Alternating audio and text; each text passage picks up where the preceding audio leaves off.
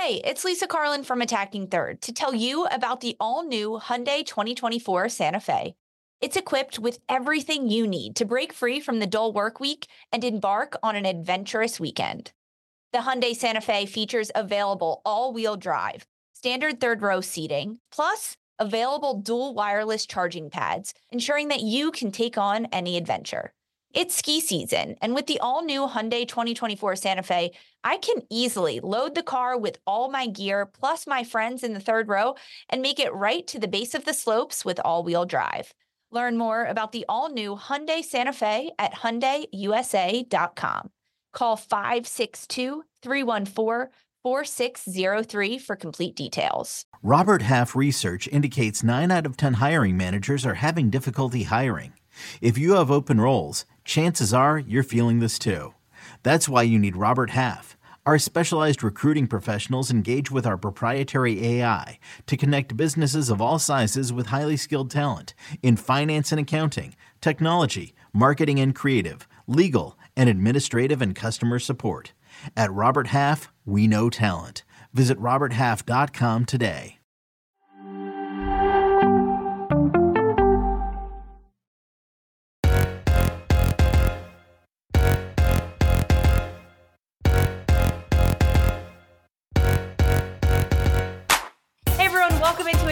Third for this CONCACAF W Gold Cup USA Mexico recap. Uh, history was made. Mexico defeats the United States for the first time ever on U.S. soil.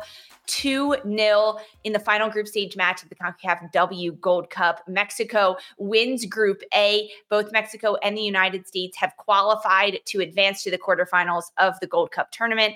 We have so much to break down alongside Darian Jenkins. I'm Lisa Carlin. Um, we're going to give an honorary shout out to Sandra Herrera this morning because I don't know if she ever actually fell asleep last night. um, she was so excited for this. We did get to hear her a little bit post game um, on the studio show that you were on, Darian, and, and hear her excitement. But she is not with us today. She's on vacation, getting some well deserved R and R. So special hats off to Sandra. We will try to do this episode justice for you and give Mexico their praise. But Darian, USA, Mexico wow. I, I mean, what are your initial thoughts? Because I'm I'm still trying to find the words right now. Uh yeah, it was insanity. I mean, even from the start of the game, Mexico just looked like they wanted it more. I that was the theme for the rest of the game. They were pressing the crap out of US's back line, um, preying on mistakes, which is something we haven't seen a team do. It was kind of everything we've been wanting a team to challenge the US to do, to really expose them where their weaknesses are, which was speed in the back, um, not being technically clean enough when a team is pressing, uh, and not being able to score. It it it's been the same conversation, not being able to score when a team is organized, um, and doesn't like really doesn't allow you any chances wide open on goal. You have to be creative. You have to pull them out. You have to disorganize them. And I think against a good opponent, opponent, the U.S. wasn't able to show up. And to Mexico's credit, their game plan was solid and they were finishing their chances. It was you could just sense the passion coming off of the field from them and it was hard to not just be excited watching them whenever they got on the ball because you didn't know what was going to happen. Yeah, only 4 shots on target for Mexico and two of them find the back of the net. So you said, "Hey, Mexico's finishing their chances," but like it's not honestly if you're just looking at the scoreline it's not like mexico had 50 chances right they they took their opportunities that were given to them the moments where they saw holes in the united states and were very clinical this uh, united states side um, I think looked less than they had in their previous two matches. Um, overall, I think I, I want to put that out there to start this because it's not as if they were playing at the same level that they did against the Dominican Republic, against Argentina. Um, Mexico came out a little bit harder than them, a little bit more organized, a little bit more focused in this match. So overall, the U.S. was kind of leveled down at the opening whistle of this game, which definitely set a different tone. Maybe against a different opponent, the U.S. could have climbed back at right, even if you're down nil nil at halftime, um, to come back and, and be able to get into this game. But uh, I mean, it's it's the same old story against better opposition. The United States why, where they fall apart and how they fall apart. Don't worry, we're going to dive into the entirety of this game because there's so much to talk about. The U.S. losing 2 0 to Mexico. We have to start with the starting lineups, though, Darian, because when these dropped for the United States, um, there were seven changes made by Twila Kilgore, uh, Alyssa Naeher in goal, Abby Dahlkemper, Becky Sauerbrunn, um, and Crystal Dunn, Emily Fox across the back. Lindsey Horan, Rose Lavelle, Sam Coffey, Trinity Rodman, um, Lynn Williams, and Sophia Smith. Sorry, I was trying to read those in formation order. Um, that was what impressive. stood out to you? what stood out to I would you just about top to bottom? um, you know, in the studio, we were talking about, you know, it is this but the preferred lineup. We spoke with Kelly O'Hara. Are these the players that, you know, maybe have had the best camp or played the best in the last two games that we're seeing a little bit more of a tighter starting 11, true starting 11 come together for the US. And she said, maybe, maybe not. This could be another experimental game. I personally think it was the best lineup that maybe they wanted to throw out and test, but I don't think point, so. No, Naomi Montgomery's not lineup. I think they wanted Becky in the back with her leadership. I think that that's where they went with that. I I don't agree with it, but I think that maybe from the coach's standpoint, that's where they went. Um, but the thing that lacked that we were concerned about is is there going to be chemistry? These players haven't had a ton of time together in this new system. It's been a lot of experimenting, it's been a lot of interchange. He said seven new changes again. It's it's interesting against a Mexico squad who really found their solid starting 11. They were very strategic in who they put out um, and had a have a lot of depth and it was it really showed. I think I I don't know. It, it didn't seem like a lot of chemistry with this starting eleven. Um, and even in the changes that happened in the game, it it just didn't make a lot of sense from what Mexico was giving them to continue kind of beating a dead horse, for better words to say. But um, yeah, I mean, I was excited to see this lineup, but it it didn't make sense in real time in the game. I yeah. So I agree with you. As soon as this dropped, I was honestly a little surprised to see Alyssa Naeher in goal. I just thought we were going to see Casey Murphy get another 90 minutes in it, but for Naeher, that was her 99th cap. Um, the, the only consistent players from Argentina to Mexico, Crystal Dunn, Lindsey Horan, Rose Lavelle, and Trinity Rodman um, that started in this game for the United States. This was Emily Fox's first start of the tournament. Um, so the only reason I'm going to say that this is not their ideal, and I, I said this as the lineup came out as well, is because Na- Naomi Girma wasn't in it. I just don't think you, br- you bring in Becky Sauerbrunn and say, hey, you're going to be in our ideal starting lineup when she wasn't initially on the roster. I think it was Girma. Maybe something's up with her, a knock. Maybe why she didn't get a start, why she didn't get any minutes in this game. There could be something happening there, which is a bit uh, of a different wrinkle. Meanwhile, uh, for Mexico on the other side of things, they did change their lineup a little bit um, from their last matchup. No Diana Ordonez, but Maria Sanchez. Palacios, Ovalle, Hernandez, Nieto, Delgado, Luna, Espinoza, Bernal, Ferral um, in the back line, but that it looked pretty good for Mexico, right? Like this was a group that we saw them test in their first two games of the group stage, try out different things, try out a few different systems. Um, with this lineup for Mexico, what suited them best with this? Do you think, or what do you see? What do you think when you saw this? Uh, yeah, I think that they were strategic in bringing Ordonez on as a sub. Uh, obviously, would have loved to see her start, but I think with Espinoza and Hernandez in, it was a it was a good change. Um, they were incredibly tactical. They played chess, not checkers. Um, they were really preying on those transition moments. Uh, the high press was incredible to watch. Um, it was incredibly organized and they were relentless. Um, but a player that really stood out to me, Ovalle, I thought she looked so dangerous. Um, she was pouncing on everything. She was incredibly, incredibly technical. Um, she connected the lines really well. She came back. She was in the eight, her own defensive 18 at one point, clearing the ball um, off of Trinity Rodman's run. She was all over the pitch, and you could just tell how much she wanted. And I think that energy was felt by the rest of the team. Um, and I have to give me- uh, credit to Mexico's backline because I thought that they were so organized and tight. They didn't really give US many chances. Besides, Trinity Rodman had two that I think looked decent.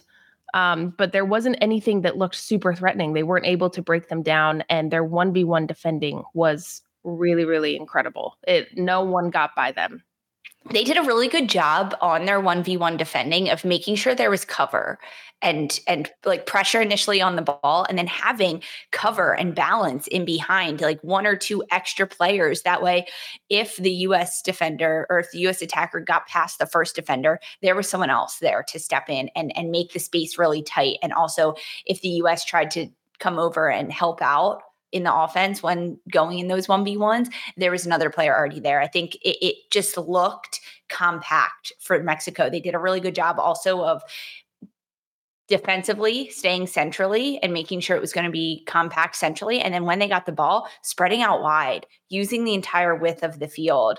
Um, they did a really, really good job of kind of fluctuating between those two things, which can be difficult and can be really, really exhausting.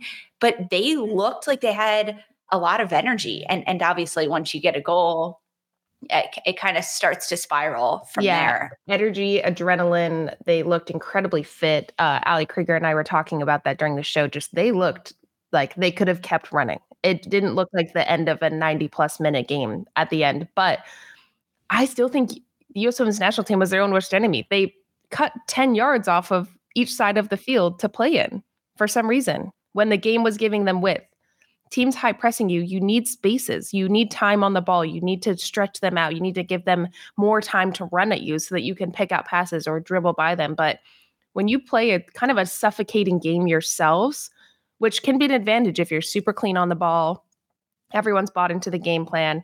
Um, you know exactly where you're pulling them out, where to expose them. It works. Against Mexico, that's not going to work. Didn't work. It is not going to work. They were too close, putting too much pressure on, um, able to get there too quickly, and it wasn't clean enough for the U.S. to be successful. It, they became their own worst enemy and kind of hammering down on the tactic to make the field so inverted and so compact in the middle of the pitch that it it didn't help them at all. It wasn't. It didn't solve any issues. It's almost as if the United States was playing within the lines of the 18 yard yes. extended um, it, throughout. Uh, the first like 20 minutes, I was watching this match and I was like, has Lynn Williams touched the ball? Did has Trinity Rodman touched it's like maybe had one or two touches, but I was like, where are our wingers? They weren't eh, they were so tucked in and they also stayed up really high. It's one thing when eh, you're not getting the ball but you're tucked in and you're higher up the field, you sometimes drop back a little into the midfield. You look to double defend. We saw that with Rodman in the Argentina match when she wasn't getting on the ball as much. Um, she just dropped back. She looked to play a little tighter. She was connected a, a little bit more with Lavelle in that 10. Um, I mean, that did not, it did not flow well. All right, let's get through these highlights because – this game was played out in Dignity Health Sports Center in Carson, California, um, and, and, we'll kind of run through everything that happened throughout this match. US against Mexico, the final group stage match. Emotions were high. Jenny Chiu on the ground said that in the stadium there was a lot of Mexican fans.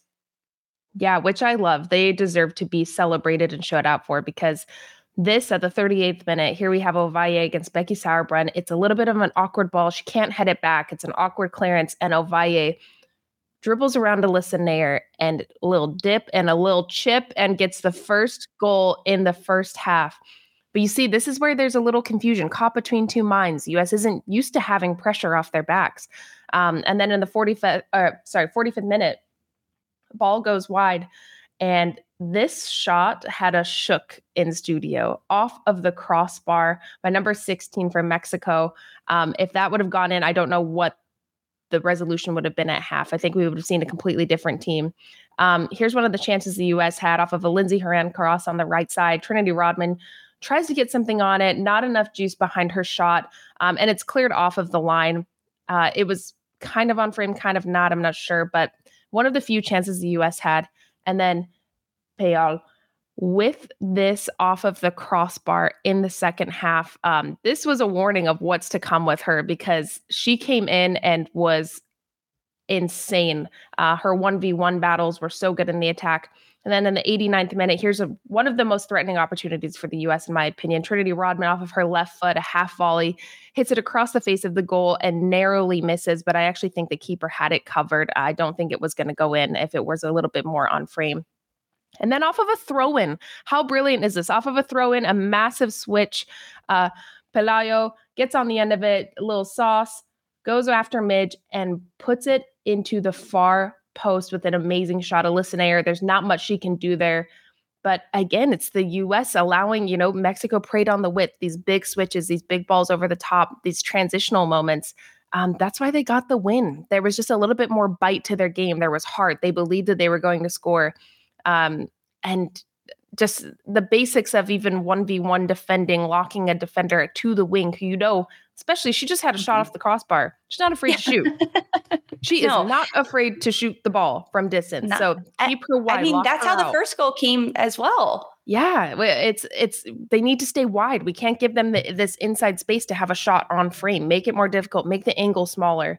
Uh, it's yeah, it was a frustrating game to watch for the U.S., but I was happy for Mexico because technically they were so sound and it was fun to watch their game game plan really be executed. Two goals for Mexico as they defeat the United States in the final group stage match of the CONCACAF W Gold Cup. Uh, goals coming from Jackie Ovalle in the 38th minute. Um, that was, uh, I want to actually talk a little bit about this goal a little bit more, Darian, because we saw it in the highlights. But this was a moment where the United States was attacking and Mexico gets one opportunity.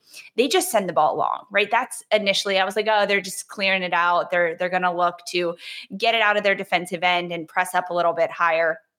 At this point, it's now 2v2 against Becky Sauerbrunn and um, Abby Dahlkemper running back. Becky Sauerbrunn is probably 10 yards outside the 18 and she tries to kick it away. Why didn't why don't you think she just headed it back to Naeher? Was there too I, much of a distance between them? No, I think it was an awkward if you watch the bounce of the ball, it only comes up to like her chest. I don't think there was enough. She was also running it down, so it's close to her. I don't think there was enough on the ball to come up to her head to get enough power on it, especially when you see you can hear somebody sprinting behind you about two yards. I know I'm no center back for these reasons. I'm up top. Let me make a thousand mistakes on the ball. And if I score a goal, I had a good game. Um, but see, it, it's a bit of an awkward distance. She's a little too close to it. So she halts her run, tries to clear it. I think she should have tried to run through it and just Naeher come outside of the frame of the goal instead of staying in the frame of the goal to play her the ball. So it's a little bit of a shorter pass where she can just kick it out of bounds um, if all else fails. But it was kind of just a recipe. I would of, love. You would love what? I would love to know, like, what the communication was in that moment, right? Was Abby Dahlkemper saying anything to Becky Sauerbrunn? Was Sauerbrunn saying anything to Naeher? Was Naeher saying anything? And and maybe a realistic answer, no one said anything. And that's why the situation kind of, it, it kind of seemed that way. It felt like everyone was frazzled. And I don't know if Becky was able to come back after that. Uh, it felt like it kind of knocked a lot of the flow of the game from her. So we saw actually just from the whole back line, because for the rest of the game, we saw a lot of just odd technical mistakes we don't typically see from the US. But again, no team has really pressed the US and not been intimidated to go and get after them and prey on those mistakes before or force those mistakes by having really, really good organized pressure. Um, so, yeah, or, or I, I think that have, shifts their confidence. And where if teams have pressed the United States back line, it's when there's four in the back, not just two, because the way that the US formation was set up, it was essentially Sauerbrunn and Dahlkemper alone in the back with Dunn pressing up way high, whether it was Fox, um, Sonnett also stepped in there at times. Like it was, they were really left alone back there as two. And I am, and I imagine that Mexico saw that and said, oh, okay, we have two back here, one who is not as fast as the other. And we've got some speedy forwards. Why not? Yeah, I mean, we've been calling the US, game. yeah, we've been calling the US what a two, three, five, basically super exposed in the back. Um, I, yeah, I mean, if shout out to Pedro Lopez because I think they looked at the film the US was get was from the last two games and said, well, we'll go in a 4-4-2. Watch us lock you out. We'll make the we'll cut the field in half. We'll force you wide because you don't want to play wide. And the US kept staying inverted. Emily Fox was a midfielder, had actually one of the best chances in the first half as a midfielder. Uh, and then it was 2v2 in the back. You're completely right. I think they they were their own worst enemy. The tactics were wrong against a 4-4-2 Mexico side who can press and have the same physicality and speed that the US has. It, it didn't make sense. There was only one shot on target for the United States, and it came from Emily Fox, um, who is by trade a defender. Who yeah, you're right back. In, in her in her defense, the only lone goal that she has scored at the international level did come from outside the box. But um, stats wise, United States did dominate in possession, sixty three percent. They had eight shots on target to Mexico's twelve. Only or eight shots, excuse me, to Mexico's 12 shots, only one shot on target for the United States coming from Emily Fox, three shots on target for Mexico. Um, of course, two of which found the back of the net for this final score of 2 0 um, at the end of the day. It, it, it, definitely like we have to give some credit to Ovalle, um, who who got on the score sheet first in this 38th minute for the United or for Mexico against the United States on this long lofted ball over top. She's so composed. She is so composed, so composed. on the ball. Yeah. She does a really good job to uh, keep Naeher moving, right? She doesn't just look to speed past her. And then it's a great little chip to outside the edge of the 18 into the back of the net.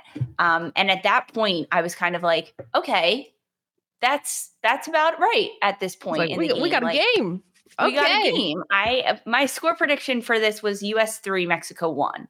So I was like, I, I knew Mexico. Thing, maybe. Yeah, I, I, think you said one as well for Mexico. It was at this point. I was like, okay, Mexico's going to get one. This is really good. Like they understand the tactics. They're going to get lucky. Uh, coming into this game against the United States, Mexico was very, very confident after that 8 0 win over Dominican Republic. And I I knew that that confidence was going to carry them through to this incredible rivalry game against the US. Yeah, no, I, I completely agree. And I think we saw the tactical adjustment and the right players in at the right time for Mexico. The thing, the stat that was really telling to me too was the nine corners to one for the US. Mexico had nine corners.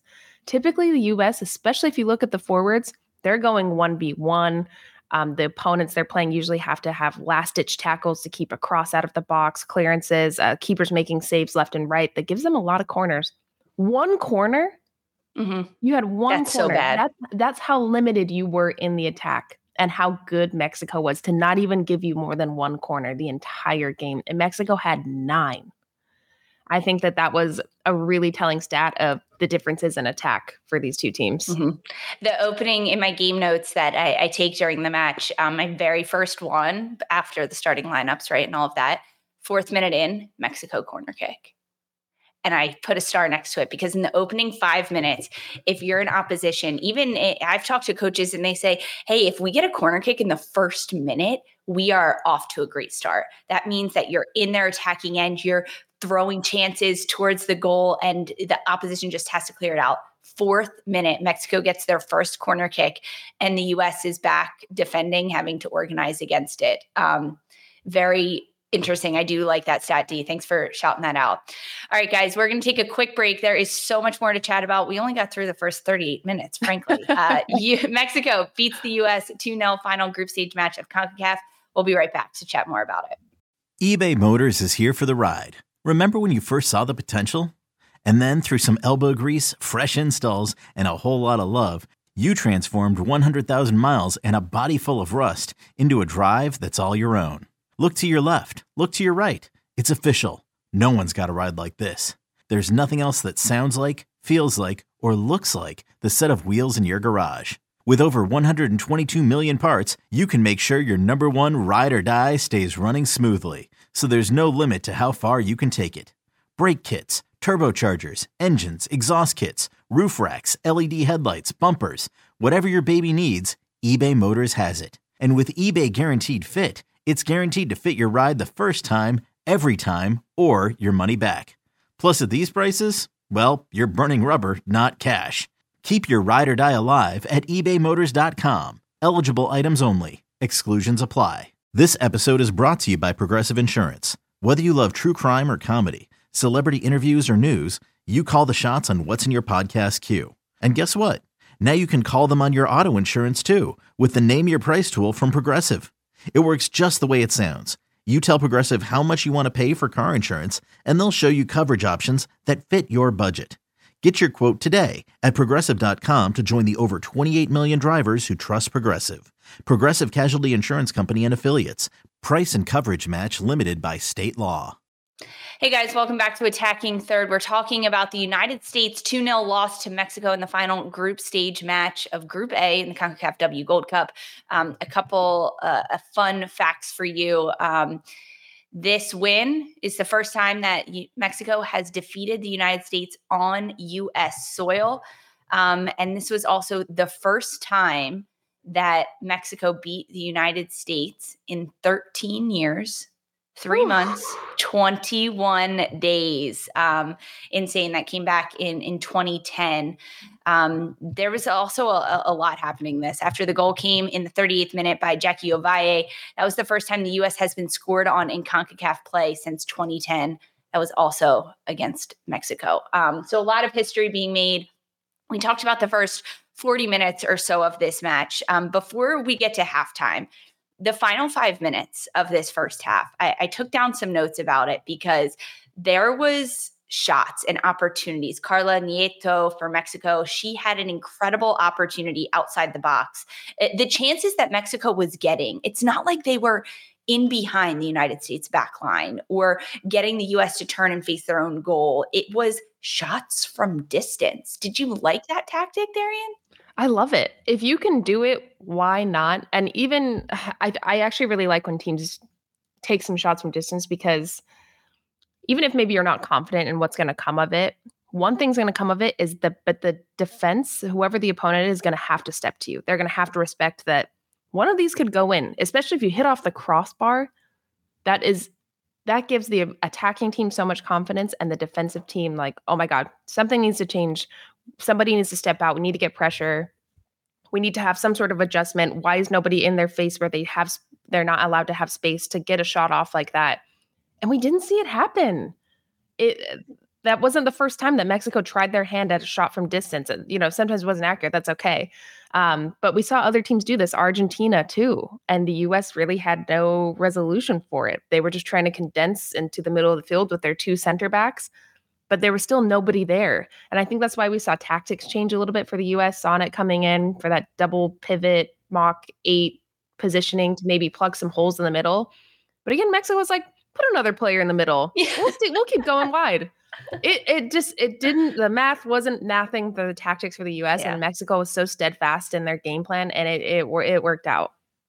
So at halftime for the United States, they're now down 1 0 against Mexico on a Jackie Ovalle goal in the 38th minute. Um, from outside the box, a transition moment to Chip, Naeher, Frankly, and Sauerbrunn and Dahlkemper. Halftime for the U.S., we see some subs coming in. Alex Morgan for Lynn Williams and Sonnett, Emily Sonnett for Sophia Smith. I was so confused. I was like, what is happening? Why are we taking out two forwards and only putting in one more forward. Um, and you're exactly right there. US is just trying to clog up the middle at that point. And I don't think this was the right choice at the end of the day. I, I don't understand to me why Sonnett came in. I, I, understand why changes in the front line, right? Lynn Williams had the least touches of any player in this match. Um, she wasn't getting on the ball. She wasn't finding the correct spaces. Frankly, none of the forwards were.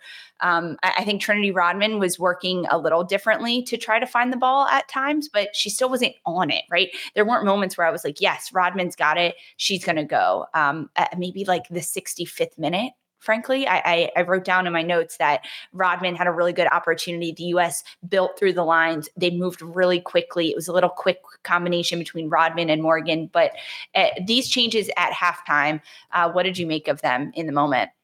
Uh, I was shocked. I think my initial thought was, why are we going defensive? Why on earth are we going defensive? Smith was our best forward in the first half as well. I thought she likes to turn on the ball. She draws the defenders out of position. She was getting fouls. She was getting uh, free kicks higher up the pitch. That's something. That's something that's important. Something. Hey, that's yeah. something. It, it gave them a different look. It gave them a scoring opportunity. Although they weren't on frame, they weren't executed that well. That's okay. I think my preferred, what I ideally saw happening was Williams coming out. You're right. She had the least amount of touches, only 22 of a starter in the first half. Um, wasn't really able to beat the defense um, going 1v1. They were really tight and organized. So I would have loved to see Williams out and Shaw or Midge Purce in.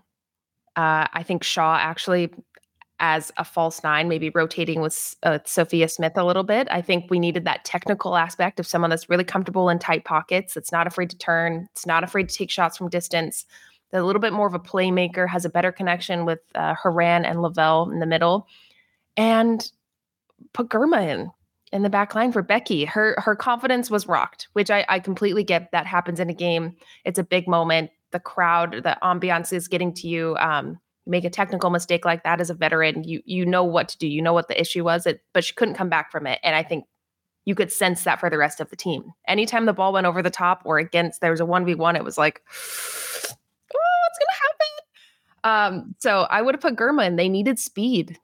She she has the speed. Dahlkemper and Sauerbrunn are not the fastest center backs. And Girma could have made up for that. That could have been another failsafe for them. So I was very intrigued by the subs. What what would you have changed? Yeah, I was very intrigued by it. I wanted more width. So I'm mm. glad that Rodman did not come out. She's a player that can stretch and go wide. She did not. I'll, I'll preface that by saying she did not. But the US needed width in the front line. Um, I think Midge would have been a really good addition at halftime for this US side because of how well she executed the wide game in the US's first match. Yes, it's against the Dominican Republic, a different opponent. There's not the level of competition and rivalry between the two nations, but she still was feeling herself and having confidence in that moment. And at the 45 minute mark, there's still enough time to make mistakes as a player, right? I, I wouldn't expect Purce to go onto the pitch at 45 and juke out 10 defenders and get a goal immediately. Uh, I would expect her to kind of hit some roadblocks and say, wow, their 1v1 defending is really good. How do I problem solve this and get around it? Because we saw Midge Purce problem solve already in this tournament. In game, we saw her do it.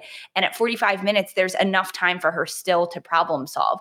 She does eventually get in, but it's well later in the game. And at that point, there's not enough time to problem solve. As efficiently right? Like you you have a little bit more leeway with 45 minutes left in the match. Yes i, I would have liked to see Midge Purce on at that point. Um Girma in the back hands down Girma in the back. Uh, she should have started this game frankly. I, I don't understand why she didn't. I really wanted to see Girma and Dahlkemper side by side in the back line. They play together at San Diego Wave. They would have been a good fit. Um, it would have been very fun to watch them together you're exactly right with Becky Sauerbrunn. It, at, at that point, I think it was just a bit of a mental thing because we've I mean, I feel like I've been watching Becky Sauerbrunn my entire life. Yeah, same. I, I practically have. And she never makes mistakes like that ever. So it wasn't I don't know, I think at that point it's the coach's decision to say like we know this isn't you mm-hmm. and like something bad happened and we're just going to like take you out and wipe the slate clean. I wonder if there was a conversation at halftime, Becky being a veteran, being a leader, being one to maybe galvanize the group in the locker room or lead a conversation yeah. that changed if she was going to come in or out. Yeah. Uh, I, I'm I'm curious as well because she's so much more quiet than I like to, from my yeah. perspective, playing against her, she's a, more of a quiet leader. to lead through action, and so making a mistake like that, you're not captioned for the game. It's you were brought here off of someone else's injury. Uh, it's I think there's a lot of factors that go into the wavering confidence we saw, but I think you're right. I would have loved to see Person, but her hamstring was really taped up when she came in. Um, and I wonder if they were trying to limit her minutes. But you're right. I wish she would have been the sub at half if if all is good, because then you have time to break things down. You're right to analyze, to problem solve.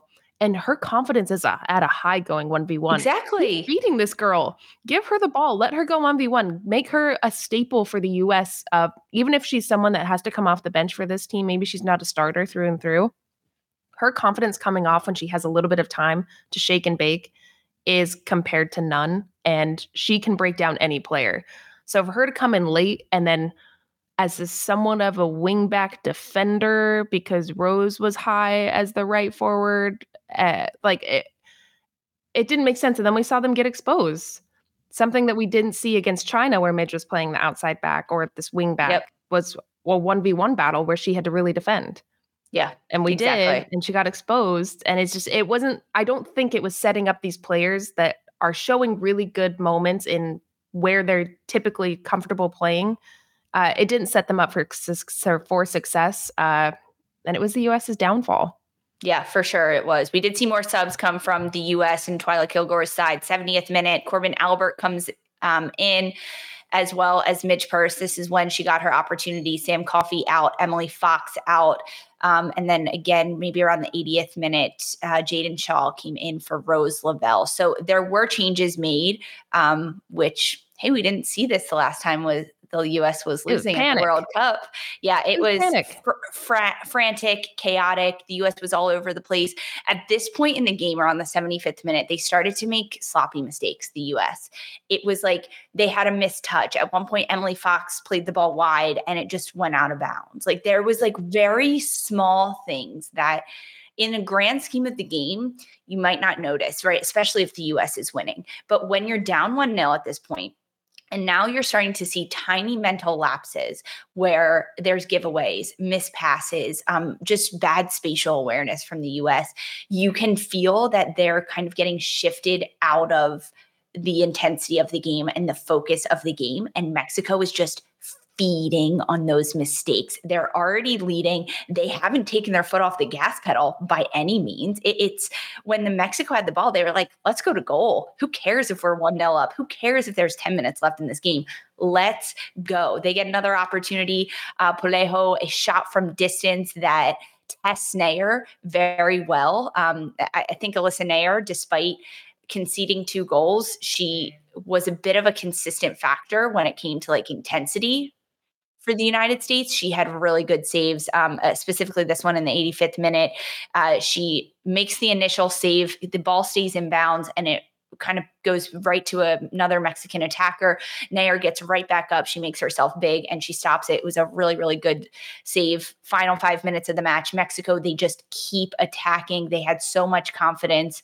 Um, and uh, at the end of the game, watching Mexico's bench was it, I'm so like happy for them because the bench was so giddy. You they could looked not, like not be elated for them. Yes, it looked like Christmas morning on the bench, and they were so happy. They were hugging each other. There's five minutes left in the game. Stoppage time comes up. They're like, "All right, we just have to get through stoppage time. We're gonna keep attacking. We're gonna keep shooting shots." And before you know it, in the 92nd minute, in the stoppage time at the end of this one, Pelayo gets an insane goal. It comes off a throw in, a huge switch of the field, and Pelayo is essentially 1v1 against Midge Purce. There's a couple more defenders in behind. Um, just sixth cap with Mexico. She also had a goal against Argent or against the Dominican Republic in Mexico's second match. Um, an incredible screamer. There is absolutely nothing Alyssa Naeher could do for this one. She shakes and bakes, gets on Midge Purce, and hits it upper 90. I could feel the shaking stadium of all the Mexican fans. So excited. My jaw hit the ground. I'm actually pretty sure I yelled here at, at what is it, midnight, 1230 in the morning when that happened. Um, insane, insane way to end this game for Mexico. They weren't content with just one nil. Um, they wanted more and they were feeling confident with it. Yeah, they they just looked like they had more heart. I think a big part of this game was the mental aspect as well. Um, I think Mexico just knew, like, hey, let's get chippy, let's be physical, let's press, let's make the US make mistakes. Nobody makes them make mistakes. Uh, and you're right, we saw some technical lapses at the end, balls being passed out of bounds for no reason. Um, disconnected, very simple passes were being missed. Fundamentals went out the window because of Mexico's press. And I think once Mexico smelled blood in the water, they were like, let's go, let's cook, let's keep this press going. And I think it just gave them more and more energy. And the US had no response. There wasn't any. Even, you know, Mexico wasn't playing the most beautiful football ever. They weren't. like it came from a throw in, a big switch. The first goal, the second goal did. And then the first goal came from a clearance to a, another lead on off of the clearance. And they were just hopeful forwards create something out of nothing. And that's what they were doing. They were making something really special out of big balls over the top, breaking the US's press um, or blocks in the middle of the pitch mm-hmm. and use it to their advantage. They they really and, deserved this win.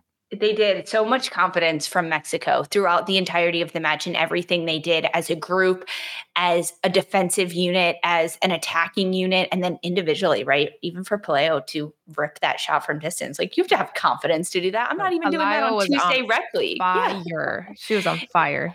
It was crazy. Um, all right, post game, we have Jenny Chiu out on the ground in California. Uh, she was there getting some post game sound. Take a listen to defender Abby Dahlkemper with the U.S you guys wanted, but what can you take away from this already reflecting on it? Yeah, I think obviously that's it's disappointing. Um, you know, Mexico played a great game, um, gave us a lot of you know pressure, and I think technically we were poor today um, in the execution, and we need to reflect and look back um, individually and together, and we'll uh, get better from this and learn from it.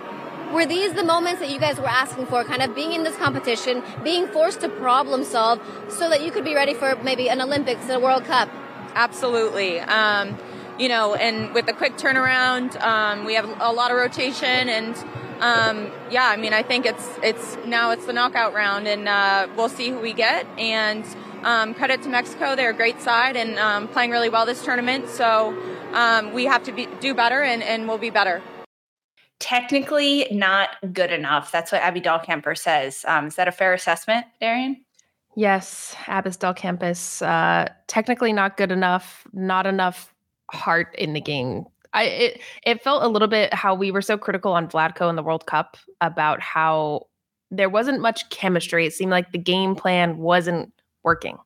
Where can we see a change? What's what's the game giving you? Can you make the change as the coach? And we saw Twila Kilgore trying to make changes, but it, it none of them were right. Um, and then yeah, I think I think Abby hit it on the head with that. It it just wasn't good enough, and Mexico deserved the win. Yeah, Mexico definitely deserved this win. Now, the U.S. does still advance. They get out of this group stage, um, which Abby does allude to at the end of that post game sound, saying that uh, they get another game because of this win for Mexico 2 0 over the U.S. Uh, Mexico wins Group A. Um, so they get higher seeding automatically. And then the United States will finish second. The US and Mexico qualify um, for the quarterfinals. There's three groups in this tournament. Um, so the top two teams from each group will qualify, as well as the top two overall third place teams. Uh, still a couple more match days to play in group stage before we find out that seeding. We'll, we'll fill you in on that a little bit more at the end of this episode. Um, all right, Alex Morgan. She also had words to say. She came on in the 45th minute um, at halftime for the United States. She spoke with Jenny too after the game. Alex, this isn't the result you wanted, but you're on to the quarterfinals. What did you learn about your team today? Uh, we just didn't play nearly our best. I think, uh, you know, we found some pockets here and there, but not nearly enough. Um, didn't execute on the chances we had. I don't think we tested the goalkeeper. I think um, we got broken down way too easily. And uh, I mean, Mexico came to play today, so they played really well this is a rivalry that you guys have seen for so many years, but to kind of see CONCACAF raise its level, what does that mean to the U.S. national team as well? Yeah, I mean, not only CONCACAF, like the whole world is um, continuing to raise their level. It's helping with all the leagues around the around the world, um, and uh, Mexico is definitely a product of that with their league. So, um, just yeah, Concacaf is is not what it was um, 14 years ago. I think when we had our last loss to Mexico. How do you turn this page and focus on the quarterfinals now? Um, you know, obviously we know we're through. Um, we're gonna have to digest and break down this game, but. Uh, to know that we have an opportunity regardless of who we play. We'll find out in the next two days. We have to turn it around. We have to pick our heads back up and know that um, this wasn't nearly our best. And when we're at our best, we can we could play and compete and beat anyone. Thank you, Alex. Thank you not the best for the United States. Words straight from Alex Morgan. Um, I think I I recognize that in the opening 20 minutes. I was like, what is happening with this team? I, I thought it was interesting, Darian, how Alex Morgan says we didn't create enough chances. We didn't test the goalkeepers. We got broken down too easily. These are tangible things that she's saying we didn't do good enough. Yeah, 100%. And I mean, we agree. It's what we've been saying this whole show, what we said in the studio show. It just wasn't good enough. There wasn't, enough creativity, what we were seeing before in the previous two games. There was a loss of that spark and sense of freedom, I think. Um, and Mexico for sure suffocated them, but it, that shouldn't really be a fault. Maybe one or two times, and then you switch up. Okay, this is what they're doing. They're they're trying to collapse us in the middle of field. Let's stretch it out, like you've been saying, Lisa. Let's get wide. Um, you know, a player I would have loved to hear from post game is I would have loved to hear from Crystal Dunn because she was the best player on the pitch for uh, the U.S. for me. And anytime she was in the midfield, she because the inverted outside backs are basically sixes at this point. Um, but anytime she was in the midfield and got the ball a little bit higher, she was playing these passes that were breaking lines, that were decisive. Um, she looked dangerous. She was clean on the ball but I don't think anyone was really up to par on the same page as her. I wanted to I want to hear what she has to say. I also would love to see Crystal Dunn in the midfield for the US women's national team. Well, think, Darian, hello. Let's go. I'm going off on a tangent now, but uh, she she was the player of the match for me for the U.S. and I think she was one of the players that actually was reading the game and saying, "Okay, we need to pull them out. Somebody needs to check off of the back line and bring out a center back so that they're trying to collapse, and then we can use our inverted wingers wide, um, this narrow wide position that they were playing in. But no, I don't think anybody else was reading it in the same way that she was. Yeah, I think that's a really good shout. It, w- it would always be interesting to hear what she has to say as someone who's been on this team, been on this roster through the highs, through the lows. She's seen adversity, um, what she saw throughout this entirety of the match. I like the shout for Crystal Dunn. We are always preaching for Crystal Dunn to be in the midfield. We would love to see it. Um, but the U.S., they move on. Despite this loss that they suffered in the group stage 2 0 to Mexico, they advanced to the quarterfinals. Um, we're going to talk about it. We have a little bit more to break down for you guys. Don't go anywhere. We'll be back after this quick break. Okay, picture this. It's Friday afternoon when a thought hits you. I can spend another weekend doing the same old whatever, or I can hop into my all-new Hyundai Santa Fe and hit the road. With available HTRAC all-wheel drive and three-row seating, my whole family can head deep into the wild. Conquer the weekend in the all-new Hyundai Santa Fe. Visit HyundaiUSA.com or call 562 for more details. Hyundai, there's joy in every journey. Hiring for your small business? If you're not looking for professionals on LinkedIn, you're looking in the wrong place. That's like looking for your car keys in a fish tank. LinkedIn helps you hire professionals you can't find anywhere else, even those who aren't actively searching for a new job but might be open to the perfect role. In a given month, over 70% of LinkedIn users don't even visit other leading job sites. So start looking in the right place. With LinkedIn, you can hire professionals like a professional. Post your free job on linkedin.com slash recommend today. Hey, welcome back to Attacking Third. United States fall 2-0 to Mexico in the final group stage match of the CONCACAF W Gold Cup. Let's recap this a little bit more because you mentioned that there was a loss of spark, a loss of freedom from this United States side that we saw in these opening two group stage matches for the US. Um, why do you think that was? Because it wasn't going as well as the US planned because of the opposition maybe being a bit stronger than the first two that the US saw, or personnel? I, I want to kind of peel back that onion a little bit. Why do you think that? Peel back that onion, girl. Uh, I think it was all of the above. There was a loss of confidence in the system when suddenly it wasn't working. They were playing against a better opponent uh, who was really prepared going into this game. Um, they were clinical. They were decisive when going forward. They weren't allowing the U.S. time to breathe. I mean, how much time you look at the last few games? We actually did a tactical pack on how they scored goals. How much time Becky and Abby had on the ball? No one was pressing them. They got had time to pick out their passes, take four or five touches, um, make a pass, move a little bit, get it back. There was none of that this game. They were swarmed. So I think that being kind of a shock to their system, it wavered their confidence a lot. And as the game went on, we saw it manifesting in technical errors. Um, 1v1 battles were rarely won in the attack. Um, I don't I don't know a forward that had one good 1v1 that sticks out to me in my mind actually. Uh, not using the width, not not this was my biggest thing I wanted from the US. I think this is going to be a really good learning lesson from them watching this mm-hmm. tape back is what was the game giving us in real time? Why didn't we make those moments, those adjustments in the moment? If they're giving and, and how do you recognize those?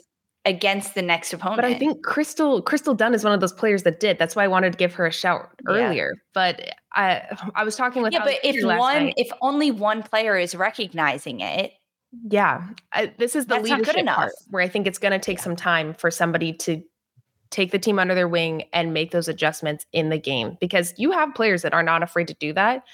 But at the same time, it's I don't know if it was a coaching thing they didn't want to step on toes or if there was misinformation given or it was too late to change the game plan and players were confused. It, it felt like all of the above, but I, I really wanted to see a player or a group of players change that game, change the mm-hmm. tactics because it just wasn't working. And they kept doing the same thing over and over again, um, not utilizing the width, and they were their own worst enemy. What do you think, Lisa? Yeah, I mean, I I think that in the first 10 minutes or 20 minutes of this game, you could tell that something was different and it is a rivalry game. And maybe that's why we saw the lineup that we did because this is a rivalry game and players um, like Corbin Albert or Jaedyn Shaw might not know what that means at the senior national team level yet. Right. Even Sam Coffey, I would argue, might not know what that means. Whereas a player like Becky Sauerbrunn, who was there in 2010, the last time Mexico did this against the United States. She knows what it's like. She knows how chippy Mexico is going to be. Um, maybe that's why we saw this type of lineup with uh, the most experienced lineup we've seen all tournament. But I also don't think that it justifies that type of lineup just for this type of game. That's why you have these players on the roster. Have them talk to them Give about them it. Experience, yeah. Yes, have them talk to them and say, "Hey, if Becky Sauerbrunn can say to Coffey, they're going to come after you and they're going to foul you and it's going to be dirty and they're going to be talking smack and mm. it's going to be aggressive and they're going to be all over you. It will be a different beast. Get your mindset now. Yeah. The US wasn't ready for that.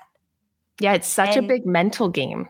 And allowing those younger players, you're completely right, allowing those younger players this moment to get that, to be like, you know what, this team, look at how buzzed they are. Look at them in warmups. Look at the energy they're bringing. Listen to the crowd. This is not for us. Mm-hmm.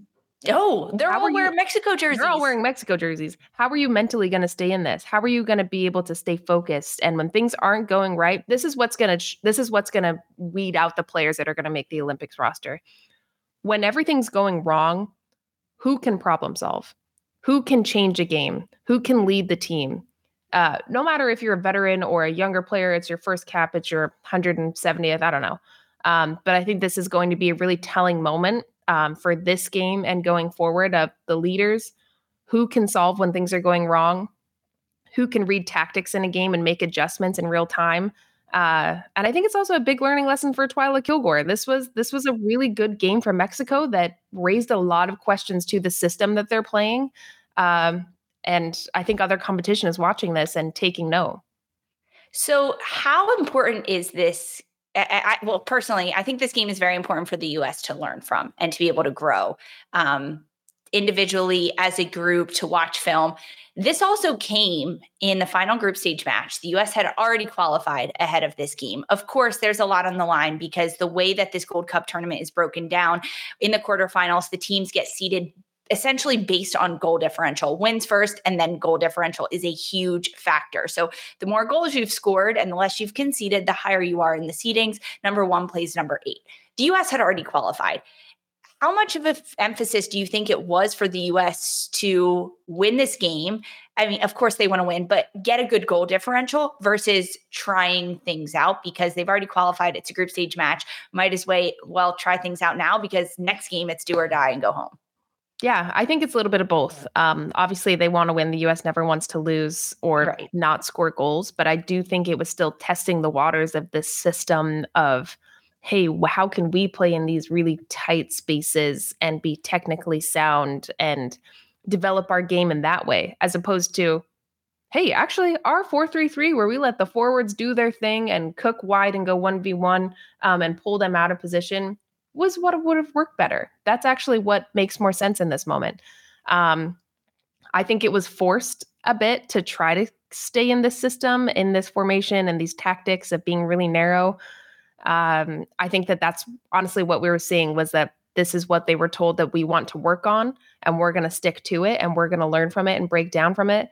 But at the cost of losing, I I don't think that that's worth it. Yeah, very interesting. Um, I think it, it's a little bit of a sigh of relief for the US for fans because it was just the group stage match. Yeah. And it's it's uh, this tournament. This isn't the Olympics. Bless. But uh, you know what I mean? Uh, rather a loss come now yeah. in this moment. They're still advancing. There's still time to make up, to correct mm-hmm. mistakes, to learn from this. You still get some more games together against really good competition. But it's going to be a huge learning moment. And I'm honestly happy they got, not happy they got this loss, but happy they got this challenge against Mexico because I'm sure it was very humbling from, mm-hmm. you know, mm-hmm. we were singing their praises before, but we were looking forward to something like this because it was inevitable it was going to yeah. happen. And I'm happy it happened this early in the year. You, you always learn your the most in the losses. And, and I'm happy for Mexico. I am over the moon for this side that um, crashed out of the CONCACAF qualifying for the World Cup in 2022 with zero points, zero goals. And now they just beat the United States for the first time in over 13 years on US soil. A huge moment for Mexico, um, for uh, Mexican football, for all of those players. Um, even the, the player that, uh, of course, that got the game, well, the the second goal for Mexico, Mayra Pelayo, um, in the 92nd minute. She grew up U.S. Youth International. She is from West Palm Beach in Florida. She was a Florida Gator, and now she plays for the Mexican national team and just beat the United States. Something that Jenny Chiu talked about post game as a former Mexican international and youth U.S. player. Uh, she never thought something like this would happen. It's a really big moment for Mexico, for Mexican fans, for Liga MX Femenil, the domestic league in Mexico. This is a huge moment, moment, a turning point for football in Mexico, for football in CONCACAF um, on the women's side of things. It was insane a moment for this Mexican side because props goes to them, an excellent game plan, a way that they were able to carry out this match. Um, stay confident, stay true to themselves. They advance, they move on, as does the United States. Um, but we don't know the seeding yet. So the way CONCACAF Gold Cup is working, the U.S. has advanced, but now it's based on goal differential. We won't know that right now at this point. Um, there are still matches today on Tuesday, and the final group stage match day is Wednesday of this week, February 28th, uh, 9th or 28th. I'm sorry, I'm so confused at the days with this whole leap year. Um, so after those final match days happen, then the seeding will be done number one through number eight. One will play eight, two against seven, three against six, so on and so forth. So the United States doesn't know their opponent yet for the quarterfinal. Honestly, I'm happy they don't at this point. They need to focus on themselves today, watch film, get better, not focus on who they're going to play next. That's just my two cents. But um, we'll see. The United States moves on despite this loss 2 0 to Mexico in the final group stage match. Final thoughts from you, Darian, on this historic night in CONCACAF? Uh, Mexico deserved it. Congratulations. I love what this says about women's football and the growth of it because typically this is a game where you're looking at the US dominating Mexico and we're getting humbled. The rest of the world is catching up. We're seeing the growth of women's soccer around the world in every league and I love it. I am here for it. The more competition the better. The more women and girls that get to come play the sport at a professional level and compete the better. That means we're all doing the right things. Um, so I'm happy for Mexico. This was an incredibly well deserved win. And I'm happy for the US. This is going to be a big moment to go and watch film. I'm sure they're already watching it maybe two, three times coming from that game, working on these mistakes, adapting um, I think it's going to be a big growth moment for the leadership for the U.S. from the coaching side and the players. I, I'm here for it. It needed to happen, and we're seeing a huge, huge shift in the domination of women's soccer around the world, and I'm here for it.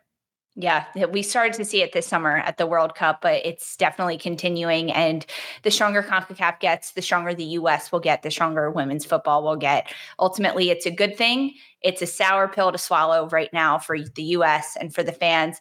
Luckily, the US gets another chance. They will play in the quarterfinals of the CONCACAF W Gold Cup. That match and their opponents still to be determined. It'll either be Saturday or Sunday, March 2nd or March 3rd of this weekend, the quarterfinals of the entire tournament. Um, you can watch all of it, our coverage, in depth analysis on Paramount Plus. Coming up today on Tuesday, it is Group B action Colombia against Puerto Rico, 7 o'clock on Golazo Network, and then Brazil versus Panama that coverage all starting at 9 p.m. for a 10:15 kick on Golazo Network this evening uh, with yours truly, Darian and I will be there. Um, thanks everyone. We're everywhere. We are everywhere, but it's fun. It's good to cover. The U.S. they lose to Mexico 2 0 on a historic night, the first time Mexico beats U.S. on U.S. soil in over 13 years. Um, but they advance. Thanks everyone so much for joining us. Uh, we so appreciate it. Um, be sure to follow all the CONCACAF Gold Cup coverage across Paramount Plus. We'll see you soon.